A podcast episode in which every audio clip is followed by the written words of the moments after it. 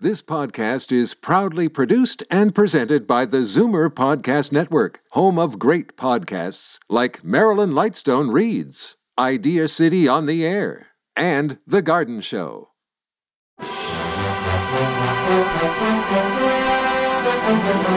It's Zoomer Radio's Theater of the Mind with Frank Proctor.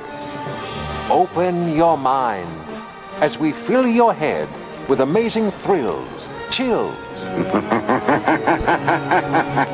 and laughs. Theater of the Mind. The best love programs from radio's golden age. Only on Zoomer Radio. Now, here is your master storyteller, Frank Proctor.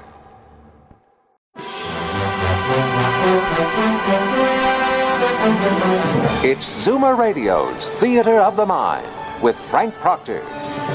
Open your mind as we fill your head with amazing thrills, chills, and laughs. Theater of the Mind. The best love programs from radio's golden age. Only on Zoomer Radio. Now, here is your master storyteller, Frank Proctor.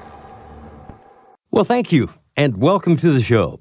The Great Gildersleeve was a radio situation comedy broadcast in the States from August 31st of 1941 to 1958.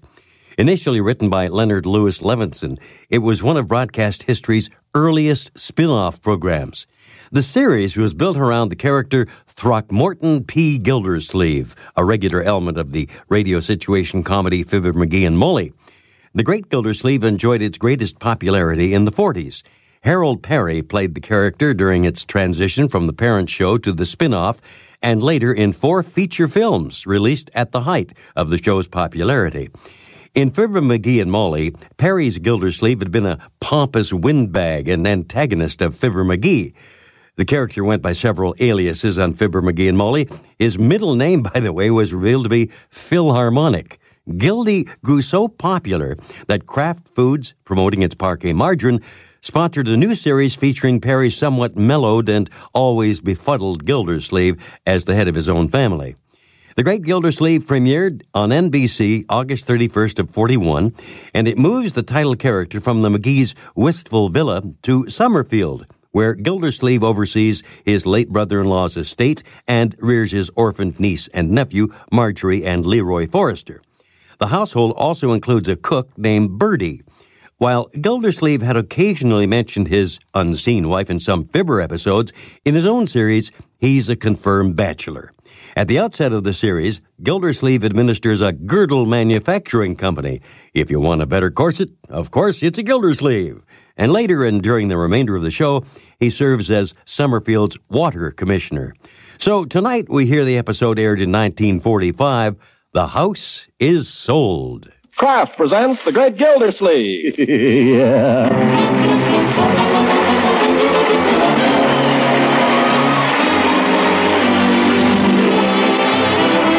Kraft Cheese Company, makers of parquet margarine and a complete line of famous quality food products, presents Harold Perry as The Great Gildersleeve. Kraft brings you The Great Gildersleeve every week at this time, written by John Whedon and Sam Moore, music by Claude Swayton.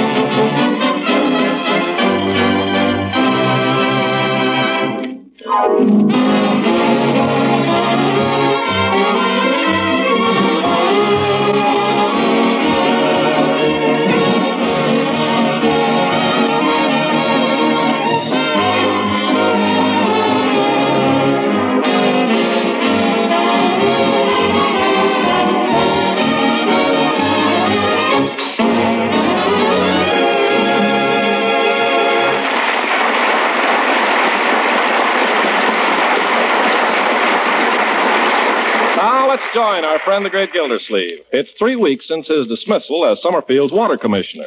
The development of his friend Fibber McGee's plastic mousetrap has been stymied temporarily for lack of capital, and Gildersleeve's affairs appear to be at a standstill. However, he still likes to eat, as we see now, joining him at breakfast with his family. Uh, pass the syrup, will you please, my boy? Here. More hotcakes, Miss Gill, please? Yeah, but not too many, Bertie. Say uh, three or four, huh? How about you, Mm. Marjorie? No thanks. I think you and Leroy are disgusting. Disgusting. Why, we're just healthy, my dear. Well, I'll fix one more batch, and that'll have to hold you. All right, Bertie. Oh, Miss Gilsleeve, I wonder could you give me some money for the grocery bill? The man asked for it yesterday, but you was out. What does he want money now for? Tell him I'll pay him the bill in the usual way. I told him that, but he wants it now. Why? Why in the name of why? Well, I'll tell you how it was, Miss Gilsleeve. Man came in yesterday afternoon, and he says to me, Hi, he says, is the boss home? No, he ain't, I says. And he says, well, when he gets home, you ask him for this 1843 that's due on the groceries, he says. Yes, Bertie. So I says to him, How come? I says. And he says, Mr. Gilsleeve ain't working now, he says, and I can't afford to take no chances, he says. Chances, I said. Look here, man. You ain't take no chances on Mr. Gilsleeve, I said. Why, he ain't paid me my salary for two weeks, I says. And I ain't one bit worried. He said, Oh, my goodness. I sure told him, didn't I, Mr. Gilsleeve? you sure told him, Bertie. But he still wants his money. Well, I'm sorry about your salary, Bertie. It's strictly an oversight. Here. Oh, a little short.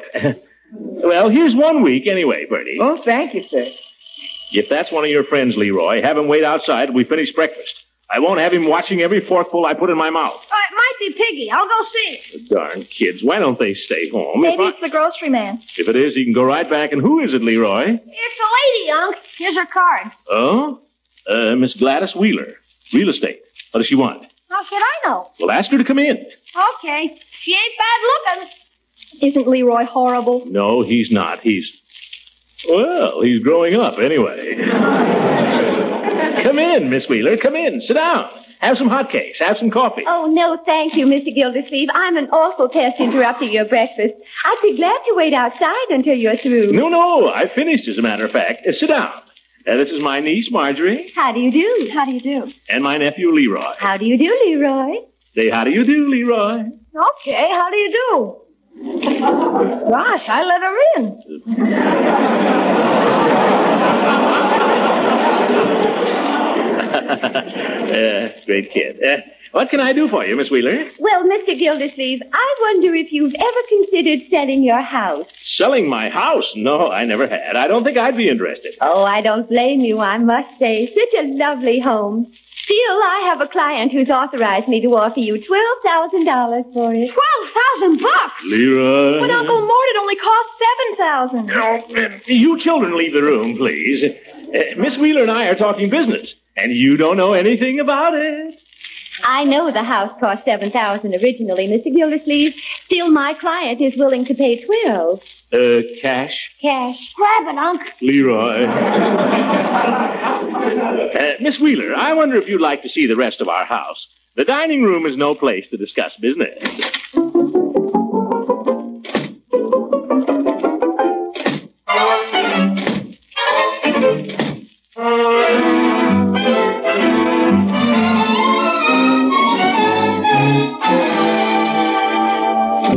And here we are back in our living room. I guess you've seen everything in our humble abode. So it's all so nice and homey. Oh, yes, but I've been thinking of making a change. Man ought to move once in a while. Then you'll be dropping in at my office this afternoon to sign the contract. Oh, yes, I'll be there. Honestly, Mr. Gildersleeve, it's a pleasure to do business with a man who knows his own mind. well, I've always liked to make decisions quickly. Bingo, that's me. I'll bet you're a wonderful executive. Oh, you think so? Well, most men would have to consult their wives. Haven't got one. Really? Oh, no, sir. Put loose and fancy free, full of beans, and well, I make my own decision. Well, at least most men would have to consult lawyers and goodness knows who. Why should I pay my lawyer fee on such a simple deal as this? the old goat, he'll be surprised. Mr. Gildersleeve, as I said before, it's a pleasure to do business with you. Well, it's the same to you, Miss Wheeler. Uh, say, uh, do you ever like to Do I like to what? uh, uh, uh, let it go? I'll be in your office this afternoon. Oh, that's fine. Thanks, Mr. Gildersleeve. Oh, thank you. Goodbye, Miss Wheeler. Goodbye. Yeah. By George, she's so cute it's a shame to take advantage of her. Still, it's not her money. Uh, uh, what's that? um, Hey, Unc. Unc, are you going to sell a house? Huh? Are uh, we going to move? Well, I agreed to sell it, my boy. I'll sign the papers this afternoon. Leroy! Hey, Marge, we're gonna move! Leroy. Marty, we're gonna move! Leroy. Hey! Subside, please, Leroy. Of course, you understand you children will have to give your consent. I'm only the trustee. Mom, I'll okay the deal. Leroy, what were you hollering just now? Uncle selling the house, Bertie. We're gonna move. Isn't that swell? My, Is my. it true, Uncle Mort? Are you really gonna sell it? If you approve, my dear, the house really belongs to you and Leroy. Oh, sell it, sell it, and buy a new one. I know just the house. Well, maybe we ought to talk about it a little. I hope you realize your uncle is making a pretty smart deal. Oh, sure. You know, I ought to go into the real estate business myself. It's a lot easier than I thought. Yeah, all you do is you buy a house for seven thousand dollars and sell it for twelve. well, the whole trick, my boy, is to know values. Know values and make decisions quickly. If I'd been the kind of a man that fools around, can't make up his mind, she might have bought some other house. I told you to grab it, Unc. Sure, but what do you know? I know how much is seven from twelve. Are you sure? No, children. Uh, Uncle Mort, could we buy the Weston's house? It's not very big, but it's cute. oh, yes, it's a nice house, very nice. It has two bathrooms. I get awfully sick of waiting for you to finish shaving every morning. What about me hanging around while you take those bubble baths? I do not take bubble baths. You took one last week. You left a lot of bubbles in the tub, too. I did not. You did so. That will do, children. The Weston house might be very nice, Marjorie. Probably get it for six thousand, maybe five. Or how about something out in that new subdivision? Oh, I'd love to live in Shady Oaks. The houses are all new out there. The kitchens are nice out there, too. Post-war style. Oh, the Nielsens have a lovely English cottage out there. Two bedrooms and three bathrooms. Only two bedrooms? Oh, Bertie'd love the kitchen. Yeah, I'd love it, but I wouldn't want to sleep in it. Yeah, I don't think I'm going to sleep in the bathroom either. Yes. We'll need something a little bigger than two bedrooms, Marjorie. But don't worry, there are dozens of houses in town that'll be fine for us. Let's get a great big house. we don't need a mansion, my boy. As long as there's plenty of bathrooms. It'll be wonderful to have a house with a powder room. Uh, powder room? Every house in Hollywood has a powder room and a rumpus room. Wouldn't you like a rumpus room, Uncle Mort? Why not? Yeah, let's have a rumpus room. If I'm going to clean all these rooms, I hope there's a restroom.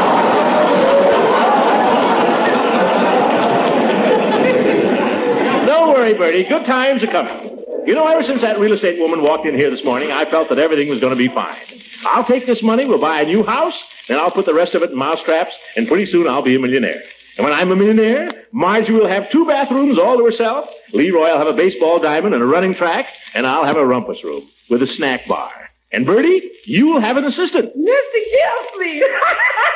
Yeah. Don't laugh, Bertie. It could happen.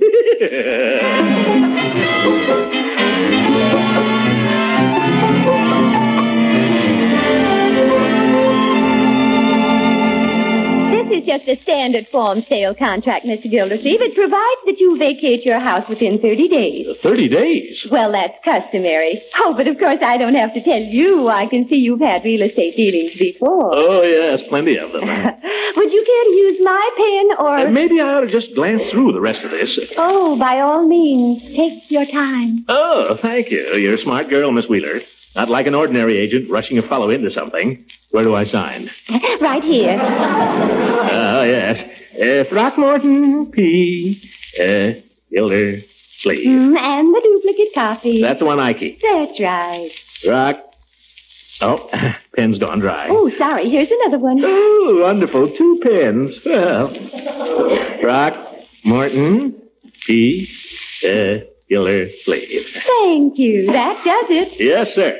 Well, I have a feeling we ought to celebrate a little. Come on out and I'll buy you a soda. Oh, I'd love to, Mr. Gildersleeve, but I've got a customer waiting over on the other side of town. Some other time. All right, some other time. Before you go, Miss Wheeler, it's been such a pleasure doing business with you. Yes? I'd like to throw a little business your way. Oh, really? Well, you call me. Oh, I don't have to call you. I just want you to find me a house. Something around five or six thousand dollars. Oh, well, I'm sorry, Mr. Gildersleeve. What do you mean? Don't you want my business? Well, yes, but... Well, the fact is there isn't a single house available in Summerfield. Uh, what? Unless you'd be interested in something around 20 or 25,000. Put- Give me back that contract. Now, Mr. Gildersleeve, that would hardly be fair to my client, would it? Fair? What's being fair about it to me? You swindled me out of my house for half what it's worth, and all the time you know I won't have anywhere to go. You know where you can go, Mr. Gildersleeve. Oh, by George, if you...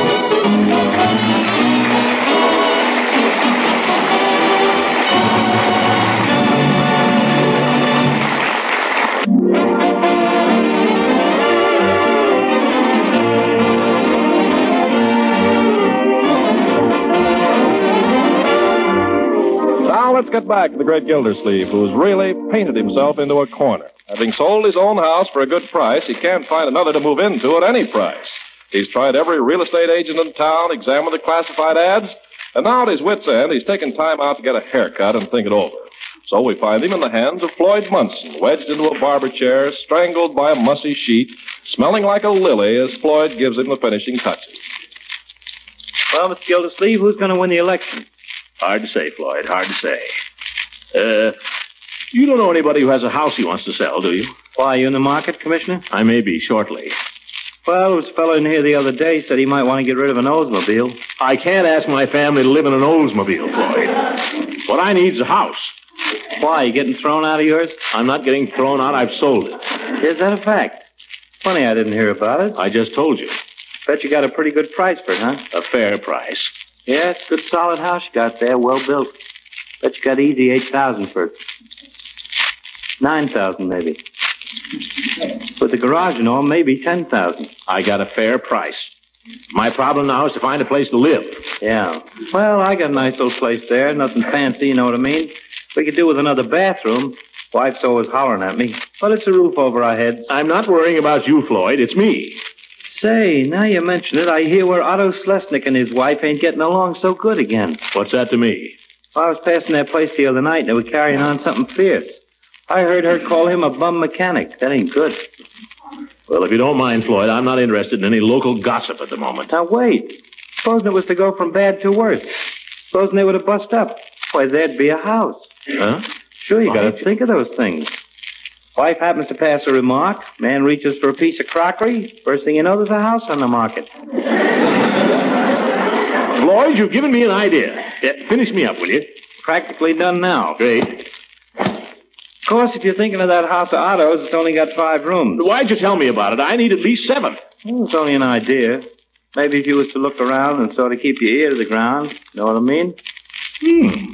After all, life's no bed of roses. Otto and his wife, they're not the only lovebirds in town. If there was only some way. Just because a man opens the door for his wife or carries the groceries home for her, you don't know how he treats her when he gets her there. Floyd. How are the Thompsons getting along these days? Oh, I'm afraid that's all straightened out. Her mother finally went home. Oh, blew over. Yeah. Of course, um, maybe I oughtn't to say this. No, what? Well, I don't know this. I only heard. But it seems where Doc Pettibone came home at 4.30 the other morning, and she put the bolt on the door and wouldn't let him in. Doc Pettibone, eh? Always wondered how he stood it. It's not a bad house either. Of course, that's only what I heard. But where there's smoke, there must be fire. You know what I mean? By George, I know where I can find out, too. Let me out of this chair, Floyd. There you are, Commissioner. Thanks, Floyd. Thank you very much. Well, if it ain't Fred Kelly. What happened, Fred? No crack, please. Where'd you get the black eye, Fred? Ran into a door in the dark. Oh, that's too bad. Too bad. Uh, let me know if you hear anything, Floyd. Uh-huh. So long.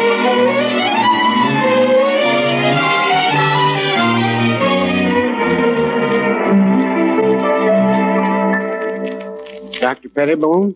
Well, yes, I do most of his prescription work.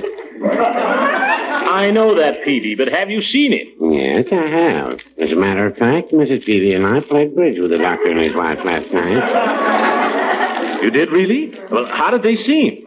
Hmm, They seemed fine. Why? You uh, didn't notice anything?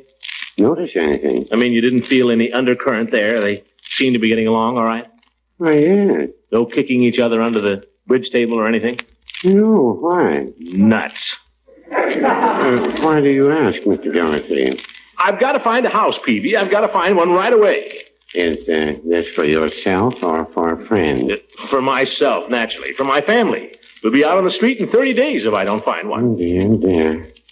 I don't like to pry, Mr. Gildersleeve, but uh, was it trouble with his mortgage? No, it was trouble with a woman. Oh, that again. Hmm. The woman deceived me, Peavy. They'll do it every time. Well, I wouldn't say that. Not every time. this one was a real estate agent. I thought if I sold my house for 12000 and bought another for five or six, I'd make a fair profit on the exchange. But she didn't tell me there aren't any other houses. She didn't tell me that. Have you thought of renting a house? And so has everybody else. I've even thought of stealing a house, Peavy. That's why I asked you about Doc Pettibone. I heard things weren't so rosy there, and I thought maybe. Say, how many rooms you got in your house, Peavy? Mrs. Peavy and I are very happy where we are, Mr. Gildersleeve. Yeah, I didn't think so. You don't know anybody who's leaving town or anything. No, I'm afraid I don't. The doctor hasn't happened to mention anybody who's on the uh, anxious list. Not that I can recall. Perhaps if you waited till the winter season. What? I can't, Peavy. I've got to have a house right away. I can't find one for love or money. You know, speaking of love. Yes? It's too bad you and Mrs. Ransom didn't hit it off there a while back. Why do you say that? Well, I always thought Miss Goodwin very attractive, but that place where she lives is a little small. Peavy, I told you I'm all through with that stuff. No more of it. I'll never have anything to do with a woman again as long as I. Still, that's a nice house Leela's got there. Copper plumbing throughout. Mm, nice shade trees, too. Yeah. Peavy, I wonder. What? I wonder if Mrs. Ransom wouldn't like to go back to Savannah. After all, she's a long way from home up here, Peavy. She could sell me her house and go down there and buy a little old plantation. Enjoy some of that southern comfort. Get some of that old corn pone. Hear those old banjos ringing. Man, I'd almost go with her.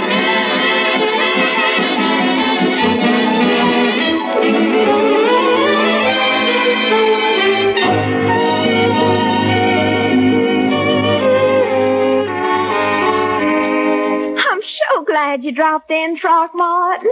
Well. and I'll tell you, Leela, I've been a little worried about you lately. Oh, have you really? How nice. Yeah.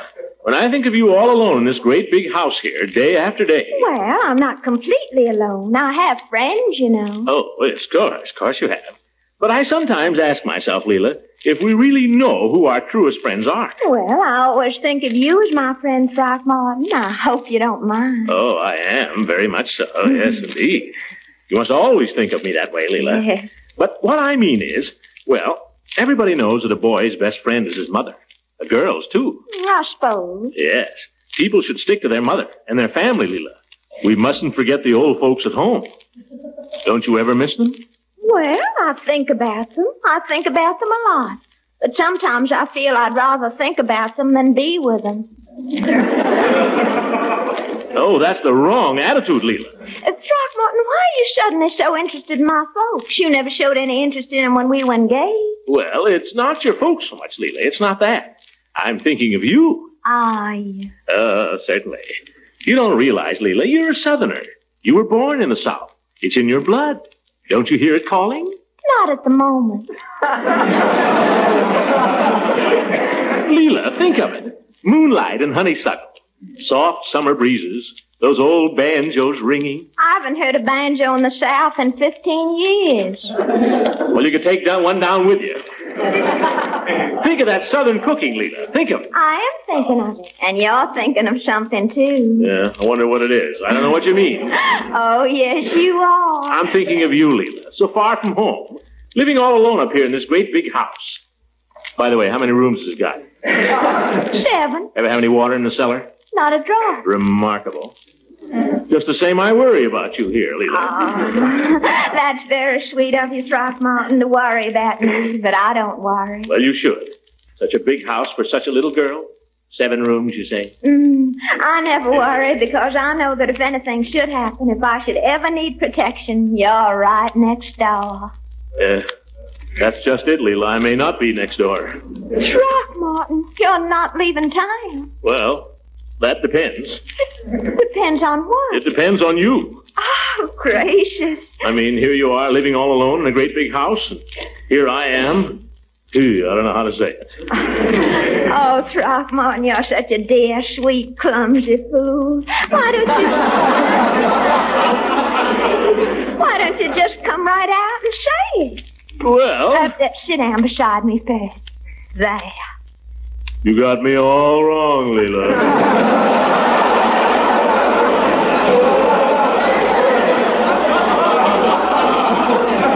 Well, I'll take my chances on that. Now, uh, what is it you wanted to say to me?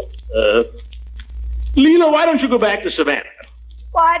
Don't. I'd pay you a good price for your place, Leela. I'd pay you as much as it cost. You see, I gotta have a house. I sold mine. Oh, now, Leela, you're not gonna cry, are you? Leela, don't cry. It was only an offer, Leela. No harm in an offer. I didn't mean to hurt you. I take it all back. Keep your house, Leela. I just thought you'd like to go back home and get some of that fried chicken. Smell some of those oleanders again. Hear those old banjos ringing.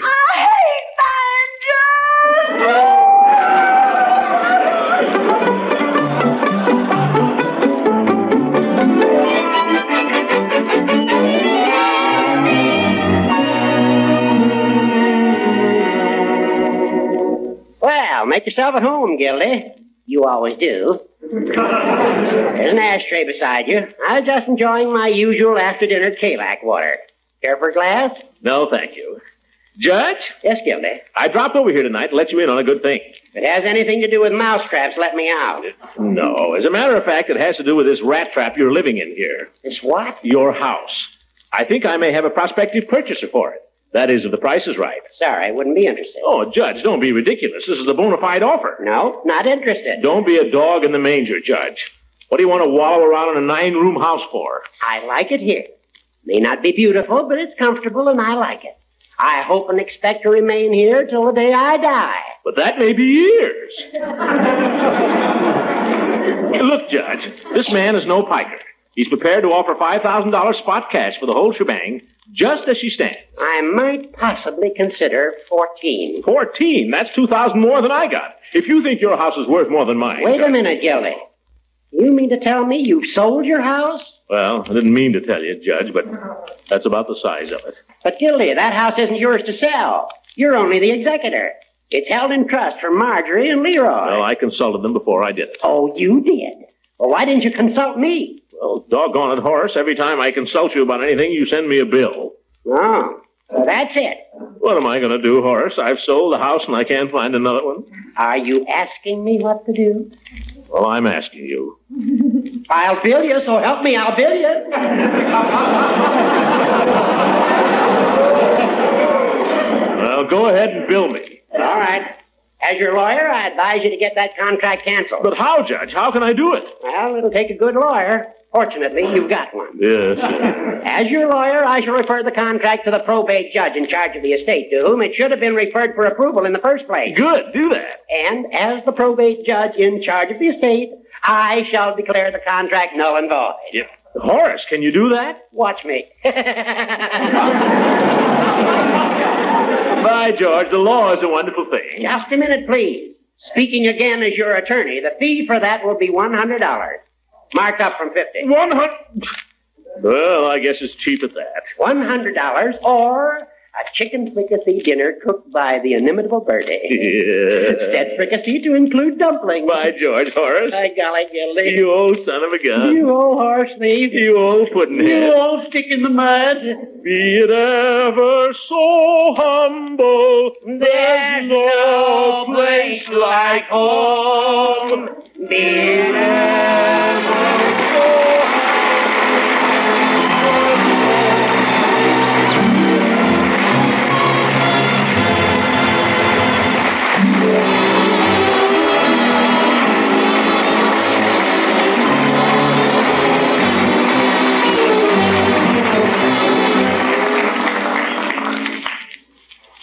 Ooh, ooh, ooh. My own little bed in our own little house. Ooh, ooh, By George, I'm glad we didn't sell it. Listen to that. Rain on the roof. And here I am, snug as a bug in the rug. Ooh, ooh. Hey, Unc, the water's coming through the ceiling of my room. It is? Yeah, it's dripping right in my face. Never mind, Leroy. These days, a man is lucky to have a leak over his head. you go to bed. Good night, everybody.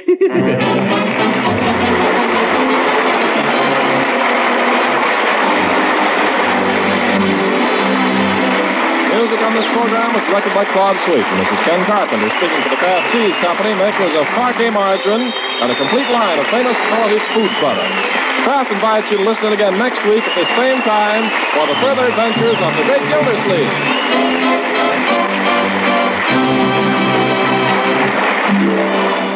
Time now for The New Adventures of Sherlock Holmes. This episode first aired in 1945. Petri Wine brings you Basil Rathbone and Nigel Bruce in the new adventures of Sherlock Holmes.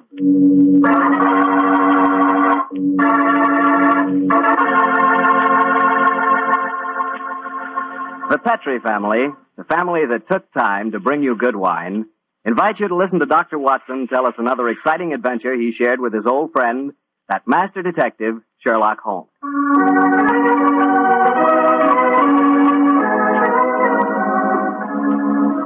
Well, here's the patio of Dr. Watson's Northern California bungalow, but where's the doctor?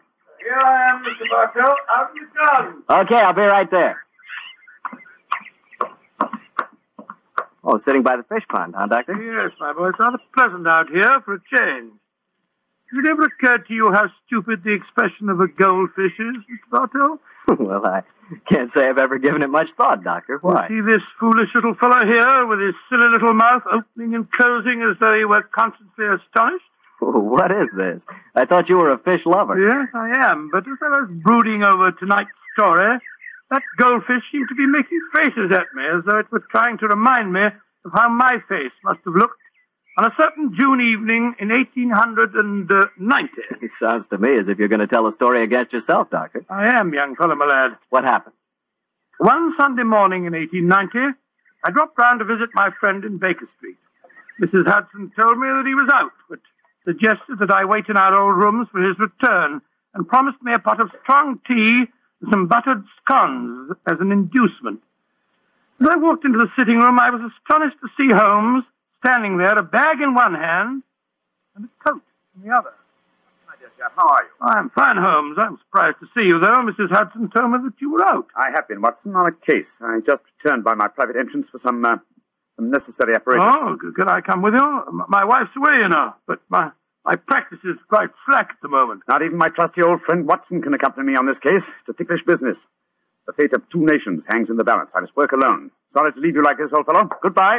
Oh, uh, wait a minute. Miss- Mrs. Hudson's making me some tea and some buttered scones. Can't you wait and, and share them with me? Ha ha. Huh? Good old Watson. You're the one fixed point in a changing age. Empires are tottering, and you talk of tea and buttered scones. Oh, I'm sorry I must be off. Oh, g- goodbye, old Oh, don't look so sad, old fellow. Hmm? The time is ripe. I'll tell you all about the case, and you can write it up in your memoirs. Goodbye, old boy. Buttered scones. I haven't got any appetite for 'em now.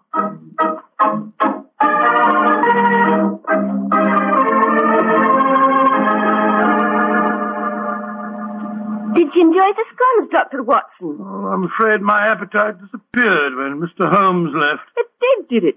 I see you've eaten them all just the same. What? Oh, oh yes, so I did. Oh, I've got a surprise for you, Doctor. Inspector Lestrade is downstairs. Who oh, is He he? came to see Mr. Holmes, but when I told him he was out, the inspector said he'd like to see you. Oh, he did? Oh, splendid. I'll ask him to come up, uh, please, will you, will you, Mrs. Hudson? Aye, sir. Will you come up, please, Inspector? Uh, thank you, Mrs. Hudson. Can I butter you up a few more scones? No, no, no, no, no, thank you. I, I really couldn't eat 'em. I'll just go and make some more the same. You'll eat them if I fix them, No, Doctor. no, no, really, thank you. Uh, ah, ah, there you are, Lestrade. Hello, Dr. Watson. Here's a pretty kettle of fish and no mistake. Huh? What's the trouble? Well, I want Mr. Holmes' help on a most important case. Uh, where's he gone? Well, he's out on a very um, secret matter. You know where he is, Doctor? Well, naturally, I know where he is, Lestrade. My old friend never keeps me in the dark, but I'm not at liberty to tell you. Uh, Pepsin, I-, I could help you a bit. After all, I'm not exactly unfamiliar with, with my friend's methods. That's true, but uh, just the same. uh, oh, well, Doctor, two heads are always better than one, even if one is a sheep's head, as my old mother used to say. Are you suggesting that I'm a sheep's head? No, I'm not suggesting anything, Doctor. I'm just telling you what my old mother used to say. I'm really not very interested in what your old mother used to say. And, um, and now, Lestrade, your problem, please. Well, it's simple enough, Doctor. A German diplomat, Graf Otto von Eldenstein is his name, is in England on a very secret mission. Graf Otto von Handelstein. Huh. Yes, I've, I've heard of him. Pray continue. Well, this von Eldenstein, staying at the manor house at Antonwick, not far out of London. Uh, this morning, somebody slipped past his guards and threw a bomb into his study. His secretary was killed, and he would have been too, if it hadn't been that he'd left the room a few minutes earlier. Well, these second-hand investigations are very little use, Lestrade. We must both go down to the manor house at Hampton Wick and examine the situation on the spot. All right. Uh, get out the timetable and look up the next train, will you? And while you're doing that, I'll I'll go and tell Mrs. Hudson where I'm going. all right, you are, Doctor.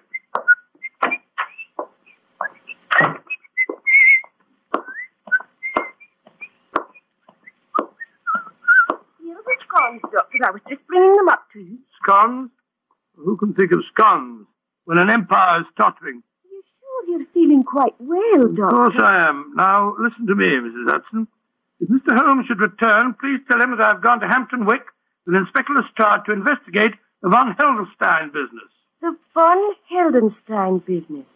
Aye, Doctor. I'll tell him that. Uh, uh, did, uh, Mr. Holmes didn't uh, didn't tell you where he was going, did he? No, Doctor, he didn't. Oh, I see. All right. Well, uh, thank you, Mrs. Hudson. Thank Are you sure you don't want the scones, Doctor? Uh, oh, no, no, uh, well, uh, well, uh, I might as well take him along. I dare say Lestrade could eat him. Uh, Ah, Aye, you're the one, Doctor.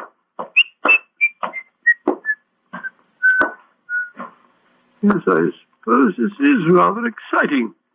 Just the same, I wish I knew what Holmes was doing at this moment.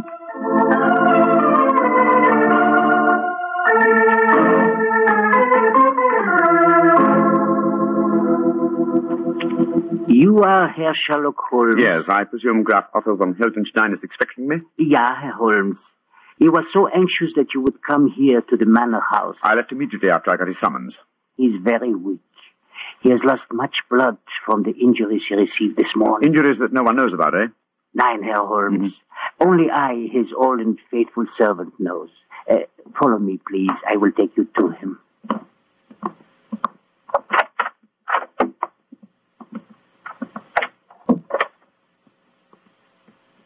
Franz? Franz, is that you, Franz? Yeah, Herr Graf.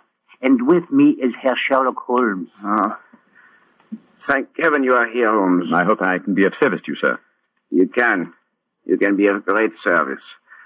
Sit close to my bed, Holmes. I have not much strength to speak. I'm listening, Herr Graf. You. You must impersonate me. Yes, so I gathered when I received your message. I am in England on a most delicate and important mission for the German government.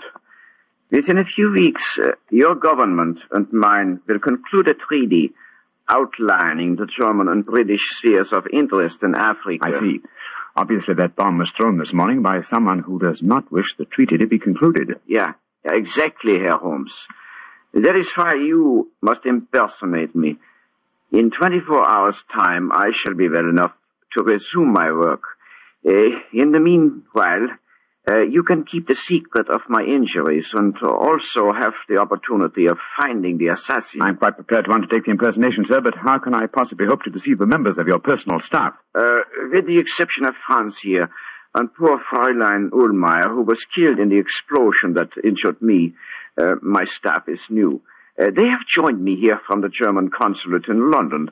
Uh, they will believe that you are me. Uh-huh. Very well, sir. I'll try it. I have heard of your skill in the art of uh, disguises, uh, and also it seems to me uh, we are not so uh, unlike each other. I was about to comment on that fact myself, sir. Yes, I think that the moustache and side whiskers will work wonders.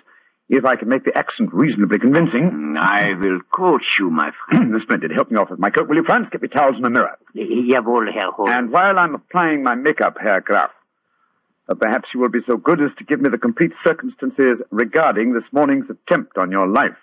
If I'm to impersonate you successfully, I must have all the facts at my fingertips.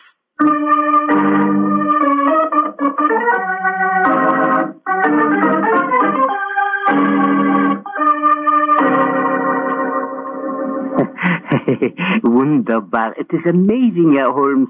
Even I can hardly tell you from my master. Yes, I think it's the wig that puts the fini- finishing touch in- uh, to my disguise. How, how did it look to you, Herr Graf? Colossal. mm-hmm. I feel as if I were looking into a mirror. and my accent, you uh, find it reasonably convincing? Oh, yeah, yeah. Extremely so. Try it once again, Herr Holmes. Ja, Herr Graf. It gives me the greatest pleasure to do what you ask of me. Prächtig, splendid, Herr Holmes, splendid. A, a cab has drawn up at the gate. Two men are getting out. You can see them from the window here. No, it's the police possibly, or... Uh... Great Scott! It's Watson and Lestrade. Friends of yours, Herr Holmes? Uh, one of them is my uh, close colleague, and the other is a detective inspector from Scotland Yard. Oh, you must keep up the deception, even with your friends. As a matter of fact, my friend's investigations will prove an excellent mask for my own search for the assassin. But, uh, well, this is a delicious situation. I, I hope they won't recognize me.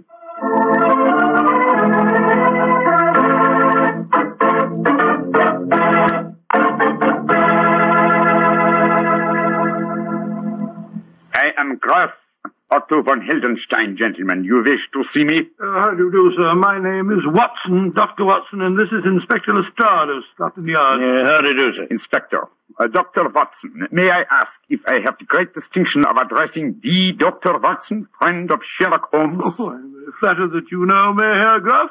But who does not know the great Dr. Watson? In my country, many people think that you are the real brains of the combination. Tell me, Herr Doctor, is that true? Well, I wouldn't exactly say that, sir. Uh, of course, you have both come here to investigate what occurred this morning. Yes, we have, sir. Uh, sit in the- uh, please sit down. Uh, if you can find any furniture that is unbroken. Oh, thank you, sir. I must say the place is a bit of a mess. And now, Herr Graf, uh, please tell us exactly what happened. Yeah. I will tell you everything, Herr Doctor. This morning I was working in here with my secretary, poor Fräulein Ulmer. I had occasion to go upstairs to my room to get some necessary papers. As I came down the staircase and to return here, I heard a scream from Fräulein Ulmer. Uh, a moment later, there was the most frightful explosion. The concussion stunned me. When I came to, my poor secretary was dead. Yeah, uh, what people were inside the house at the uh, time of the explosion? The servants were all at the church. The only people here was my secretary who was killed, my servant Franz. I can vouch for him because he was upstairs when I went for my documents. There were three other people in the house, however. Madame Lisa Varona, my hostess and the owner of this house, a young Englishman from the Home Office. His name is Hilary Adams, and the third person in the house was a member of the German embassy, Colonel Schweiger. Oh, then it's just a matter of cross questioning the three of them as to their alibis at the time of the explosion. Uh, I'll take them one at a time, Lestrade. Ring for that servant fellow. Wh- What was his name? Uh, France. Uh, France, that's Uh, the name. Uh, this is a rare privilege to watch a master detective at work. Yes, Herr Graf. I, I shouldn't be surprised if my methods teach you quite a bit about the the art of detection.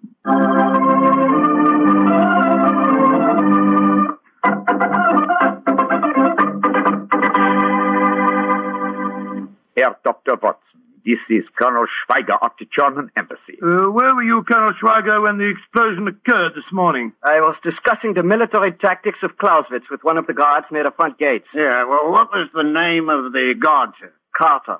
Mr. Arthur Carter. Yeah, I'll, I'll check on that. Uh, thank you, Colonel Schweiger. Please ask Madame Lissa Verona to come in, will you? Questions, questions, nothing but questions.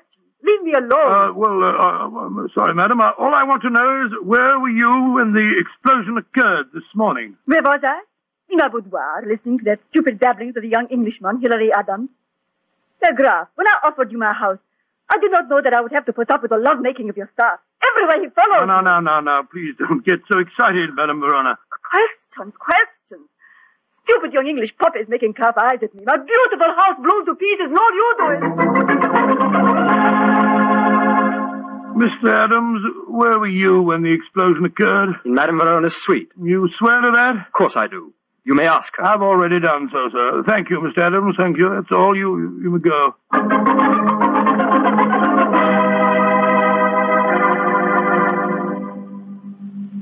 Well, Lestrade, did you check on Colonel Schweiger's alibi? Yes, Doctor. He was telling the truth.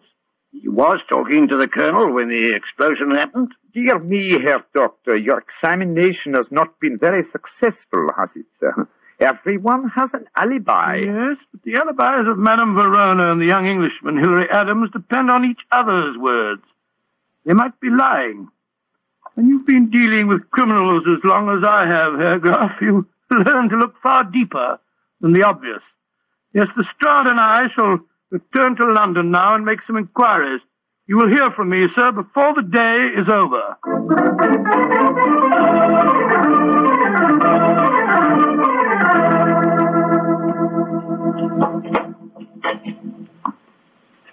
Ah, yes. Well, I'm much obliged to you, Doctor, for a very nice meal. Although we've been talking in circles. Not entirely. Anyway, I have come to one important decision. Oh, and what's that, Doctor? Madame Verona is addicted to the use of drugs. The pupils of her eyes were contracted to pinpoints. It's an invariable indication of drug addiction.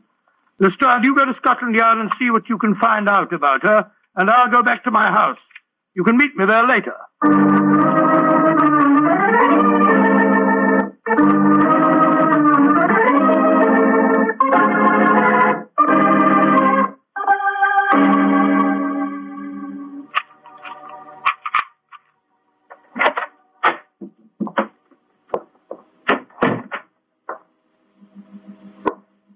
Yes, I wish Mary wasn't away.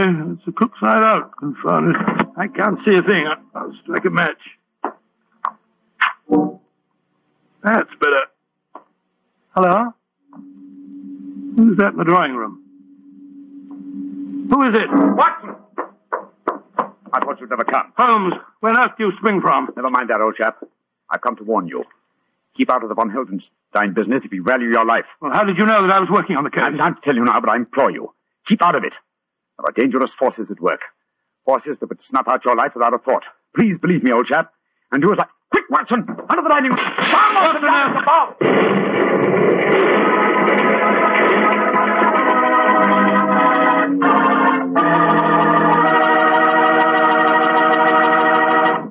You'll hear the rest of Dr. Watson's story in just a few seconds.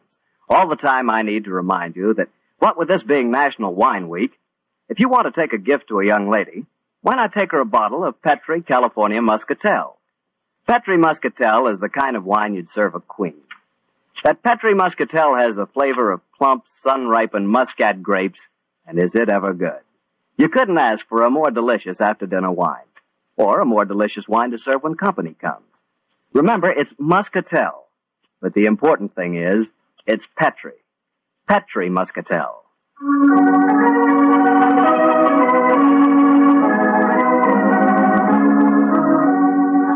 And now back to Dr. Watson and tonight's adventure, the Manor House case. That was a fine place to break off your story, Doctor, I must say. Virgil, I, I thought I'd keep you in as much suspense as possible. Well, what happened next? Were you and Holmes injured when that bomb exploded? No, no, my boy. Though the concussion of the explosion knocked me out for a few minutes. When I came to, Holmes had disappeared. And I can imagine where he'd gone. Go on, Doctor. Soon after that, Lestrade arrived on the scene, and after a quick and fruitless examination of the premises, we decided to return once more to the manor house. And so, an hour later, I was telling my story to the man I still thought to be the Graf Otto von Heldenstein. Frightful, Herr Doctor. The bomb might easily have killed you. Oh, I was ready for it, sir. Quick thinking and presence of mind are my stock in trade, you know. When I heard the ghastly crash, I, I flung myself under the dining room table. I'm most distressed that you yourself should be exposed to such Oh. danger. Not at all, Herr Graf. As a matter of fact, I exposed myself deliberately to the attack. It's an old army trick, you know, what we call drawing the enemy's fire. Come now, Doctor.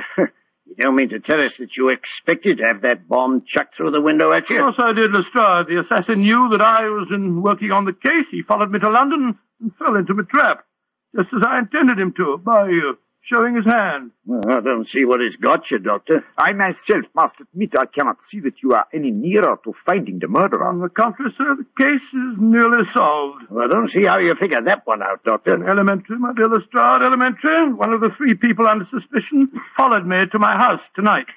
The second bomb was thrown at approximately seven o'clock. Now, it's only a question of finding which one of the three cannot account for his movements at that time.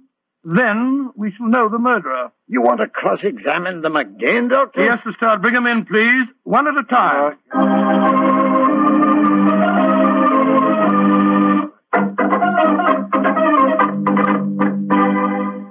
Colonel Schweiger, where were you at uh, 7 o'clock tonight? Discussing the military tactics of Clausewitz with Mr. Carter of the Home Office Guards. Great Scott, that's what you were doing at 11 o'clock this morning, too. It would take many days of discussion for two students to appreciate all the subtleties of Clausewitz. Yeah, I'll check on that again, Doctor. Uh, thank you, Lestrade. And uh, please ask Madame Verona to come in, will you? Questions, questions, and still more questions. Where was I seven tonight, you ask me? I was listening to more babblings from that stupid young Englishman. Ask him for yourself. Mr. Adams, where were you at seven tonight? With Madame Verona in her boudoir. There is a curious sameness about the pattern of life in this house, is there not, Herr Doctor?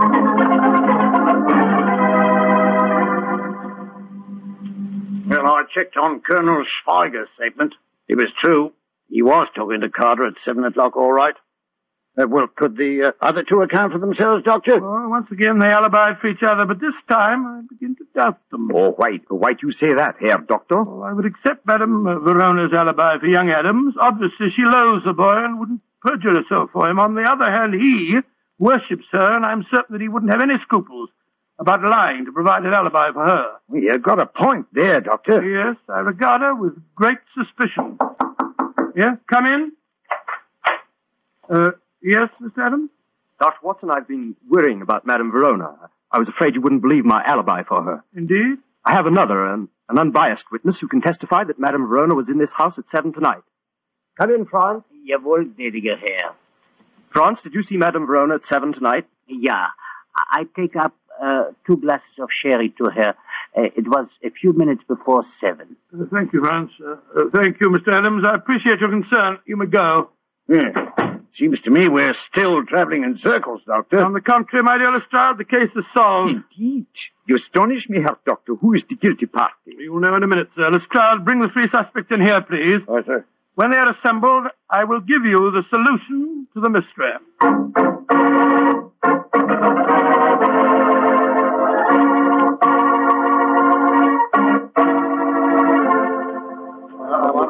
Ladies and gentlemen, the mystery is solved, and I must apologize for any little convenience, inconvenience that you- you've undergone. You, Madame Verona, you, Colonel Schweiger, and you, Mr. Adams, have all unshakable alibis. Therefore, the solution's obvious. As my dear friend Sherlock Holmes has often said, eliminate the impossible, and whatever remains, no matter how improbable, is the truth. Therefore, the only person that could have thrown both bombs is you also, yourself, Graf Otto von Hildenstein. Oh, George, I believe you're right, Doctor. Uh, what have you got to say for yourself, sir? That I too, Herr Doctor, have an unshakable alibi. Oh, what is it? I was with you, Herr Doctor, when the second bomb was thrown. What on earth are you talking about? I was alone, sir. Uh, Oh, come now, old fellow, that's not true. What? Holmes! What?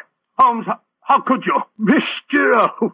Well, strike me. Don't be angry with me, old chap. Oh, you oh, made a complete No, no, fool of me, no, Oh, my Holmes. dear fellow, not at all. I've, I've never I seen suppose you a... got the real solution to the case, as usual, Mr. Adams. Yes, Lestrade, I have. Well, let's hear it, then. Might as well show me up to Oh, the my dear Aston Watson, stop Algina. berating yourself. You really handled the case very well. You made only one mistake. Huh? May I revise that dictum of mine which you uh, just quoted? Eliminate the possible, and then if nothing remains, some part of the impossible must be possible. Which part? Colonel Schmeicher's alibi was valid. So was Madame Verona's, since it was corroborated by the trusty Franz. But what does your alibi rest on, Mr. Adams? Madame Verona's told you I was here at seven. Yes, but Madame Verona is addicted to the use of drugs. I'm sure that you spotted that back, Watson. Yes, yes, my well, I did. Your mistake, old chap, was in not drawing the correct conclusion. Mr. Adams' alibi depends on the unsupported word of a drug addict. Now, the use of drugs notoriously destroys, first of all, the sense of time. Any trick such as the resetting of clocks could be worked on her without her noticing. Her word on a time alibi is completely valueless. Then Adams is the man who... meddlers! Why don't you... He's a murderer and a traitor.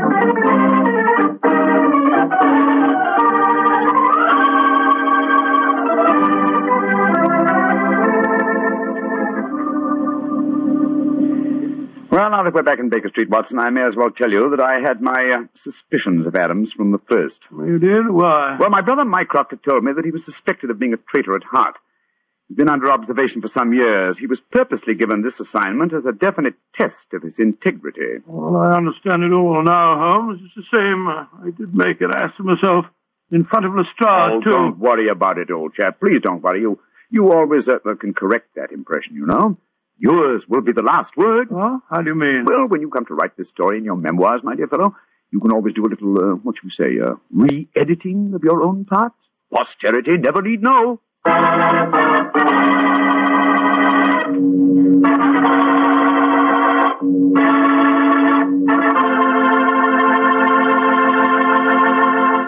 Doctor, that was really a swell story. Oh, I'm glad you liked it. Sort of made me out of a bit of a fool there. Oh, nothing of the kind, Doctor. I agree with Holmes. You did a splendid job. Oh, you were thinking- After all, you, you did line up his suspects for him, didn't you? Well, uh, well, come to think of it, yes, yes, yes, of course I did. And you did make the point that Madame Verona was a drug addict. Yes, yes, by Jove, so I did. And you did say that Mr. Adams' alibi could be a lie. By Jove, you're right. I did solve that case for Holmes after all. Mr. Bartell, did anyone ever tell you that you're, you're really a very smart young man? I, I wish you and I could work on a case together. We can, starting tonight. No. Uh, really? Sure. In celebration of National Wine Week, I brought you a case of Petri wine. And I suggest we start on it right now with a glass of port. what a fellow. what a wine. Petri wine. We know that's really good because the Petri family has been making fine wine since the 1800s. For generations, ever since they started the Petri business, the Petri family has been turning luscious California grapes into fragrant, delicious wine. And during all that time, they've been handing on down from father to son, from father to son, all their skill and knowledge and experience. The Petri wine you buy today is the result of all that skill and knowledge and experience. That's why you can't go wrong when you choose a Petri wine, because Petri took time to bring you good wine. And now, Dr. Watson, what's the prescription for next week's story? Well, now, let me see. Next week, Mr. Bartell, I think I can promise you a most entertaining adventure. It concerns a famous magician, a female spy of unusual beauty, and a man even more brilliant than Holmes himself. His older brother, Mycroft. Sounds terrific, Doctor. And before we say goodnight to our friends, I want to remind them that our men overseas need the merchant marine to bring them back home. The merchant marine got them there, and it'll bring them back if you help. Right now, the merchant marine needs experienced mates, engineers, ABs, firemen, oiler, water tenders, and chief cooks. If you qualify, write or wire collect at once to Merchant Marine, Washington 25, D.C. Bring the boys home.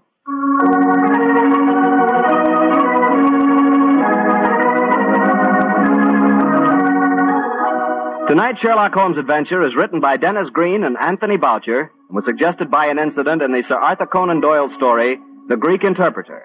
Mr. Rathbone appears through the courtesy of Metro Goldwyn Mayer and Mr. Bruce through the courtesy of Universal Pictures, where they are now starring in the Sherlock Holmes series.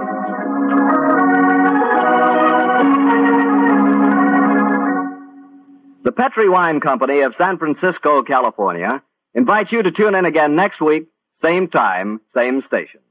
This is Harry Bartell saying goodnight for the Petri family. Sherlock Holmes comes to you from our Hollywood studios. This is the Mutual Broadcasting System.